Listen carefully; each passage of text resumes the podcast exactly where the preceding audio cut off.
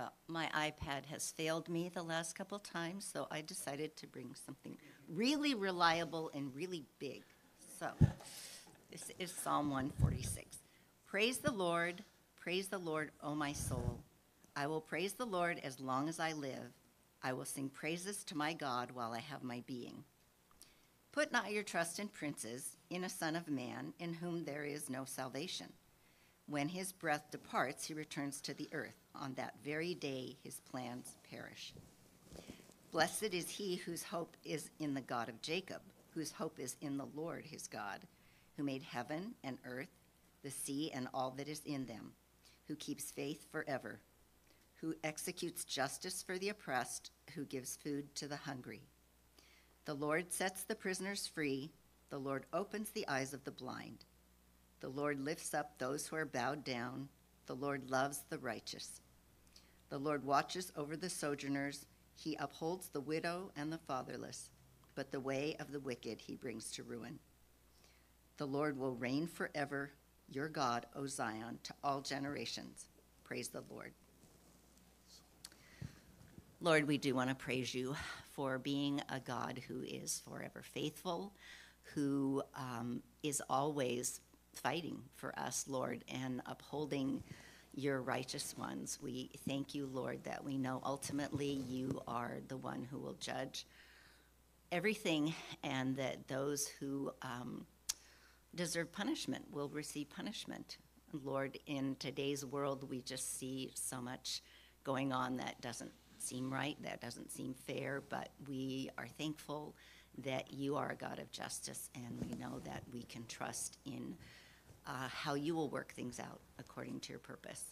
So we pray this morning you would open our eyes um, to understand even more about who you are and to be able to praise you even more for who you are.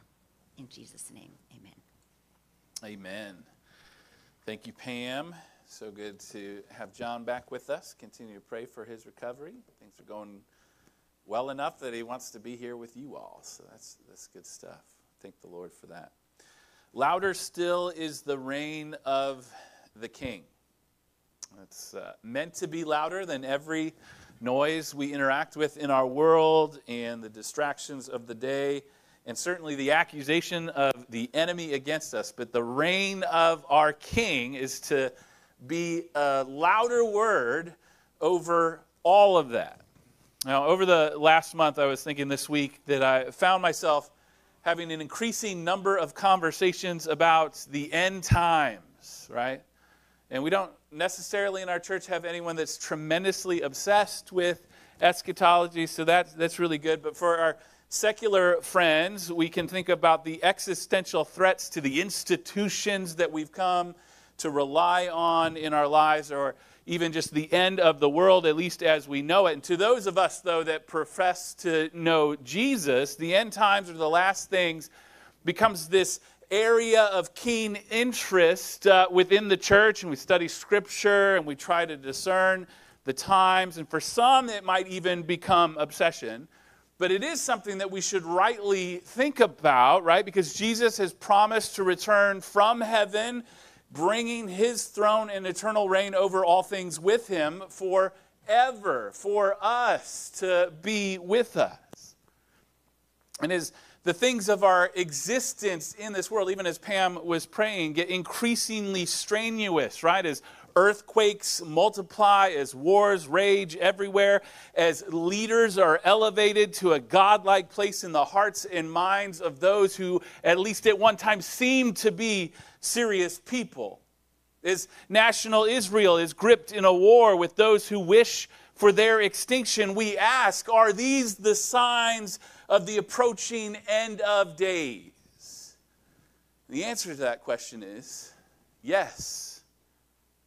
Maybe not in the way that we think they are signs. Maybe not in the let's chart Christ's return based off of news reports sort of way, but instead as reminders that the way of man is fleeting and it isn't working. And that we are in desperate need of Christ's return to reign forever, to set everything right. And this is for us Advent, the anticipation of his return. And it starts in the darkness of our present and anchored in the past of Christ's incarnation and finished work. It propels us then to the future of light, of what is coming for us. It's more than just one season on the calendar for those that profess faith in Christ. It's actually our whole experience Karl Barth, a World War II kind of theologian, he says, What other time or season can we, or can, or will the church ever have but that of Advent? We're just always waiting for the return of Christ. Uh, another scholar says, All Christians live in eschatological times between the ages. The kingdom of God has arrived, but we pray, Thy kingdom come, Thy will be done on earth as it is in heaven. And the world in which we live is riven by innumerable horrors war, famine, disease, abuse, injustice, environmental destruction, ethnic cleansing, violence against women, industrial levels of abortion. And this is, in Joseph Conrad's words, the heart of darkness. And Advent looks unflinching, unflinchingly into the darkness and names it for what it is. And it does not do so nihilistically. Advent awaits a transformed world. It looks forward in hope to a future consummation of the kingdom because of the victory of God in Christ over sin, death, and the powers. So that is who we are now waiting, anticipating Jesus' return to set everything right and looking forward in hope is exactly what we must be about as a church.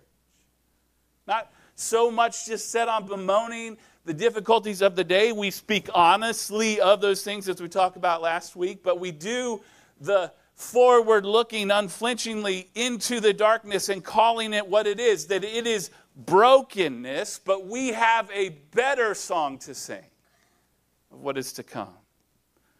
So, how does Psalm 146, a hallelujah psalm, fit in then to Advent? And thanks for asking. I plan to tell you, right? But this is a song that is meant to stir our trust in the King who reigns over all things, in contrast to where our hearts may be inclined to find satisfaction or attempt to find satisfaction. And so we sing to our souls. And the truth is that I need this soul reminder and this call to something better. And so maybe you do too as we go through life in our times. So we just say, Oh, my soul, praise the Lord. And Psalm 146 is praise that is louder than the noise of the doom of our day. And it's not delusional but it's a, a, life proclaimed that is steadied by a trust in the one who holds everything and has your best interest in mind. That he's a good king. And so we just want to begin this morning, as the psalm does, with where not to go, to that which is busted. And then hopefully we'll hear the song of who is to be trusted. So, two points busted and trusted. Hopefully we can remember those. And this song um, is meant to season us as a people, to give steel to our spines as we live in these days. So, what here is busted? You can answer this question for yourselves, but what are the things that we are prone to trust in life and in our experience, right? For um, security, for our future, for provision. Like that list might include things of treasure. So, income, money, resources, or maybe it's things of pleasure or measure, how we compare each other and how we come out ahead compared to everyone else, or things of esteem. And so the list can be quite long of where we might place our trust. But this soul song in Psalm 146, rather than create this long list, of things that we should not actually trust, targets one that is key among all of those things. And the psalmist says that trusting in man is dangerous, but not merely in humanity. This is trusting in those that are noble. So we can often read a text like this say, Don't trust in princes, and then we divide or de- define princes very strategically to match those people we don't think you should go after trust, trusting, right? The politicians or the people of the other party or those that are placed in power for different reasons. But the vision here is of a nobility, of those that would be seen as quality people that have risen above others, and those are who we're not to trust.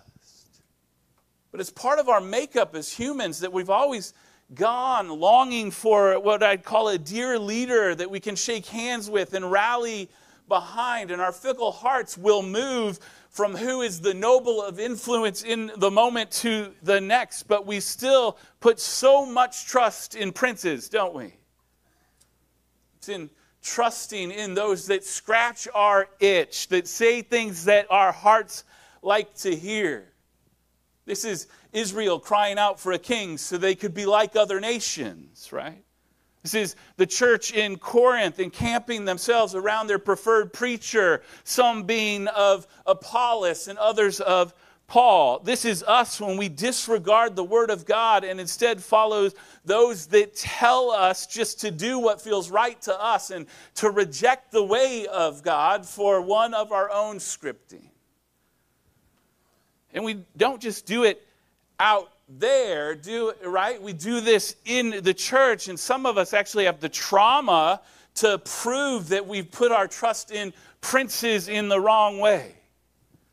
One biblical scholar, Ian Hamilton, says there has always been within the church a sinful propensity to give undue praise and prominence to men. There is a fine line between blessing God for men whose lives and ministries he has used to bless you and build you up in Christ and making those men idol substitutes.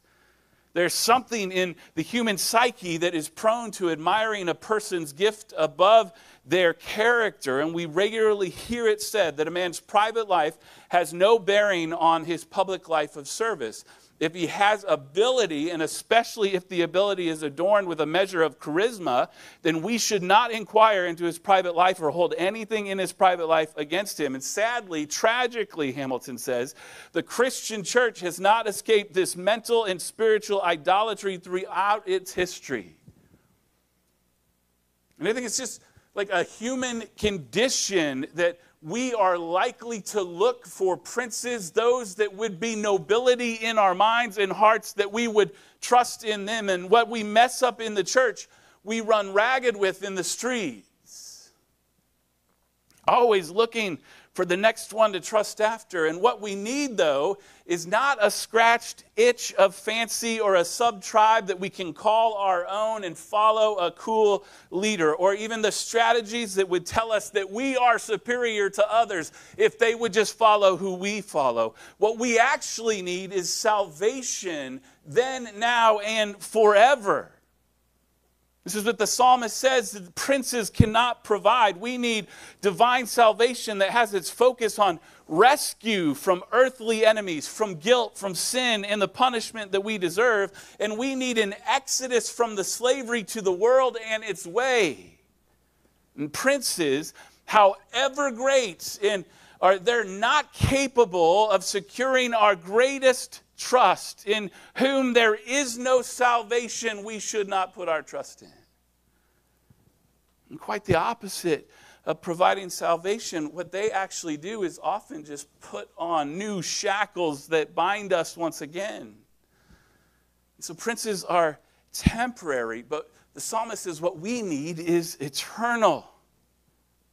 He says of princes, when his breath, uh, breath departs, he returns to the earth, and on that very day his plans perish. And some of us have lived long enough to see nobles come and go, right? People that we could put our, or we thought we could put our trust in. And we actually are mature about it and we have our heads clear. We see the truth of Psalm 146. We know that princes can't be trusted because they can't provide the salvation that we need. But it's that ongoing battle of our souls to recognize that and to entrust our lives to the one who can help us. So, Psalm like Psalm 146 helps us be primed for an election year. We're coming up 2024, right? I mean, I, I have prayed fervently that the Lord return before then. before I have to have any conversations about who should we vote for, Pastor.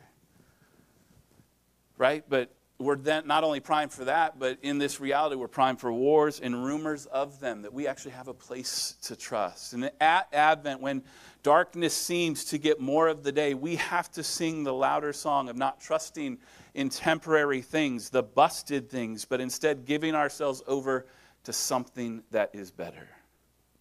And Paul Tripp poetically says it this way When injustice assaults again, when image bearers die again, when grieving mothers mourn again, when communities lament again, when eyes are closed again, when backs are turned again, when right takes a hit again, when business as usual returns again, when accountability is questioned again, when narratives are twisted again, when anger rises again, when hope dims again, then we remember again the kings of earth do not hold our hope. Then we remember again put not your trust in princes, in a son of man in whom there is no salvation. They will fail us again. They will compromise again, forsake their call again. Like your people of old, harmed by corrupted kings, we will remember again. Our hope is held by a greater king. He will work again. He or we will stand again. We will fight again because we know our greater king is just, is good, is righteous, is merciful in every way. He will rise again and right every wrong again. While we wait, we will hope, we will believe, we will work, we will pray, we will right wrongs again and again until the greater king comes again to usher in righteousness forever. This is what we long for as we move away from what is busted to he that can be trusted. And the psalmist shares that people will disappoint us with their humanity, yet he contrasts people's limitations with the limitless one by reminding us that our hope lies in the eternal God who is a consistent one on the good days and on the bad days. It's he that can be trusted. Here is the light that dispels the darkness of waiting in Advent. Blessed is he whose help is in the God of Jacob, whose hope is in the Lord his God, who made heaven and earth, the sea, and all that is in them, who keeps faith forever. John Piper, a few months ago on X, which used to be Twitter, but talk about a, a tremendously dark place. That, that matches, right? He says, Trust him in uh, quoting this scripture trust him for every help you need, one minute or one century from now.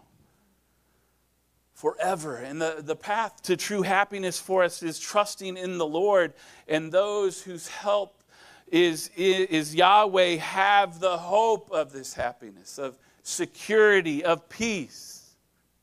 And so, why trust Him? How do we know it makes sense to trust in God? And the answer comes that God has made heavens and earth, the sea, and all that is in them, that He truly is, is God. And because that is reality, all hope and trust in Him is validated fully here. It's the place of salvation, it's the place of hope, the place of care. It needs to be trusted, though, for more than just being God because he's created and he should be trusted because he is creator. But the psalmist gives us more than just that creative reality to trust in the Lord. He says, He is who executes justice for the oppressed, who gives food to the hungry. The Lord sets the prisoners free. The Lord opens the eyes of the blind. The Lord lifts up those who are bowed down. The Lord loves the righteous. The Lord watches over the sojourners. He upholds the widow and the fatherless, but the way of the wicked he will bring to ruin. So he is creator, but he is also then good as the true God that He is, He alone, is able to execute justice for the oppressed, to give food to the hungry, to set prisoners free, to open the eyes of the blind, to lift up those that are bowed down, and to watch over the sojourner, the widow, the fatherless. And each of these mercies, our God is reflecting his gracious character. And as God, he alone reigns over every and all generations. So as the psalmist says, let all peoples at all times praise the Lord. He's the one to be trusted. And the invitation now for us is to humble ourselves before Him, rely upon Him, and embrace Him as our God and our King. That's what Advent is for us, just waiting for the arrival of our King for all of eternity, for His kingdom to unfold in its completion before us. And this is exactly what we need the hope of that reality in the uncertainty of our lives, when all of the talk we hear is bleak, when fears rise around us, when our minds and hearts can't make sense of the world that we exist in, we know that He can be trusted because He gave Himself for us. There's a hope that is louder still than all the noise around us. As I was studying the psalm, I noticed a striking similarity here between uh, this text and Jesus' reading of Isaiah 61 and saying it was fulfilled in him in that moment. Do you remember that story? Luke 4 tells us of it. And he came to Nazareth where he had been brought up, and as was his custom, he went to the synagogue on the Sabbath day and he stood up to read, and the scroll of the prophet Isaiah was given to him. And he unrolled the scroll and found the place where it was written, The Spirit of the Lord is upon me because he has anointed me to proclaim good news to the poor. He has sent me to proclaim liberty to the captives and recovery of sight to the blind, to set at liberty those who are oppressed, to proclaim the year of the Lord's favor. He rolled up the scroll and gave it back to the attendant and sat down in the eyes of all in the synagogue were fixed on him, and he began to say to them, Today this scripture has been fulfilled in your hearing. The one who is promised in Isaiah 61 has come, that he's now full of the Spirit, unleashing the year of Jubilee, finally, what they've ached for, what they've waited for, what their existence of Advent had been up to that point. It matches that same tone of what God does in Psalm 146 of the place in which he can be trusted is all of his gracious work to serve those that are low, that are hurting, that need healing. Jesus comes and he says, The year of Jubilee has finally come. And it's fascinating to me that still at that moment, what do the people do? They reject him. The announcement of good news to the poor, of food for the hungry, of lifting up the reverently humble, of giving a family to the widow and the orphan. It seems absurd to those that have all of their trust in the vapor of humanity, of nobles, of princes, but to those given new hearts by the Spirit of God, to those that believe that the life, death, and resurrection of Jesus was for you, to us, these words are the words of life. The Jubilee has come in Jesus, that He is restoring what was uh, broken in the curse, that He's bringing freedom to those that are captive. These are words that bring peace, that bring hope for the future with Him, and a steadiness in our presence as we wait for Him. He can be trusted. His reign will go on forever, and those eager for His kingdom's fullness then we get to live for the things that he promised. Like this becomes our checklist then. And even Isaiah 61 and Psalm 146 is like, how is the Lord using us to bring these things into reality? And one scholar says, God executes justice for the oppressed, and so do we when we work according to God's commandments by God's grace. God gives food to the hungry, and so do we. God liberates people in chains, as do legislators, lawyers, judges, and juries. God restores sight to the blind, as do ophthalmologists, opticians, and glassmakers. God lifts up those who cannot rise on their own, as do physical therapists, orderlies, elevator makers, and parents of infants. The Lord watches over strangers do police and security workers, flight attendants, lifeguards, health inspectors, and peacekeepers. And he takes care of orphans and widows, as do foster parents, adoptive parents, elder care workers, family lawyers, and social service workers, financial planners, and boarding school workers. Praise the Lord that we get to participate with his kingdom work, with what he is bringing, the reality that is to be trusted, the king that reigns over all things. And we cling to the light and then we live for the renewal of others in all things.